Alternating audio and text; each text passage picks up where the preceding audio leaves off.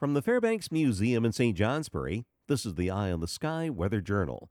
The sun is now rising before 7 o'clock, 6.58 this morning, and setting at 5.11, length of the day, 10 hours and 13 minutes. On this date in 1969, heavy snow was piling up, driven by strong winds, the first of two tremendous snowstorms that month. 20 inches was measured in Bethlehem and Rumney, New Hampshire, while Vernon, Vermont had to dig out from 23 and a half inches. Snowfall across the mountains was greater, Mount Washington totaling 42 inches. February's reputation for snow well earned like 1969, but it's also known for some mild spells. Today and again tomorrow we'll be challenging some record highs 40s to near 50 today, upper 40s to mid 50s tomorrow. This morning's clouds and a few spotty showers will give way to increasing sunshine from west to east.